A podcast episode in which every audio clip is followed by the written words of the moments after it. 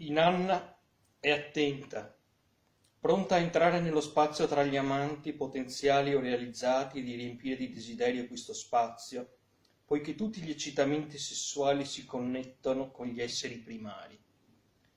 La sessualità nel tempio di Inanna e nelle sue celebrazioni rituali è una cosa più complessa del desiderio sessuale in una coppia.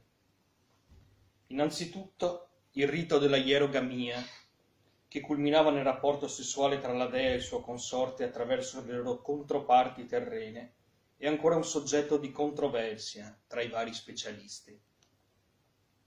Questa unione, l'eccitazione e il desiderio, stimola l'energia della forza vitale in terra sumela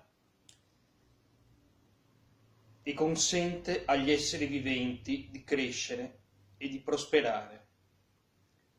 Dal momento che lo scopo di questa unione sessuale non è la gravidanza, il godimento sessuale di Inanna è la partecipazione e l'affermazione dell'energia che fluisce nell'universo.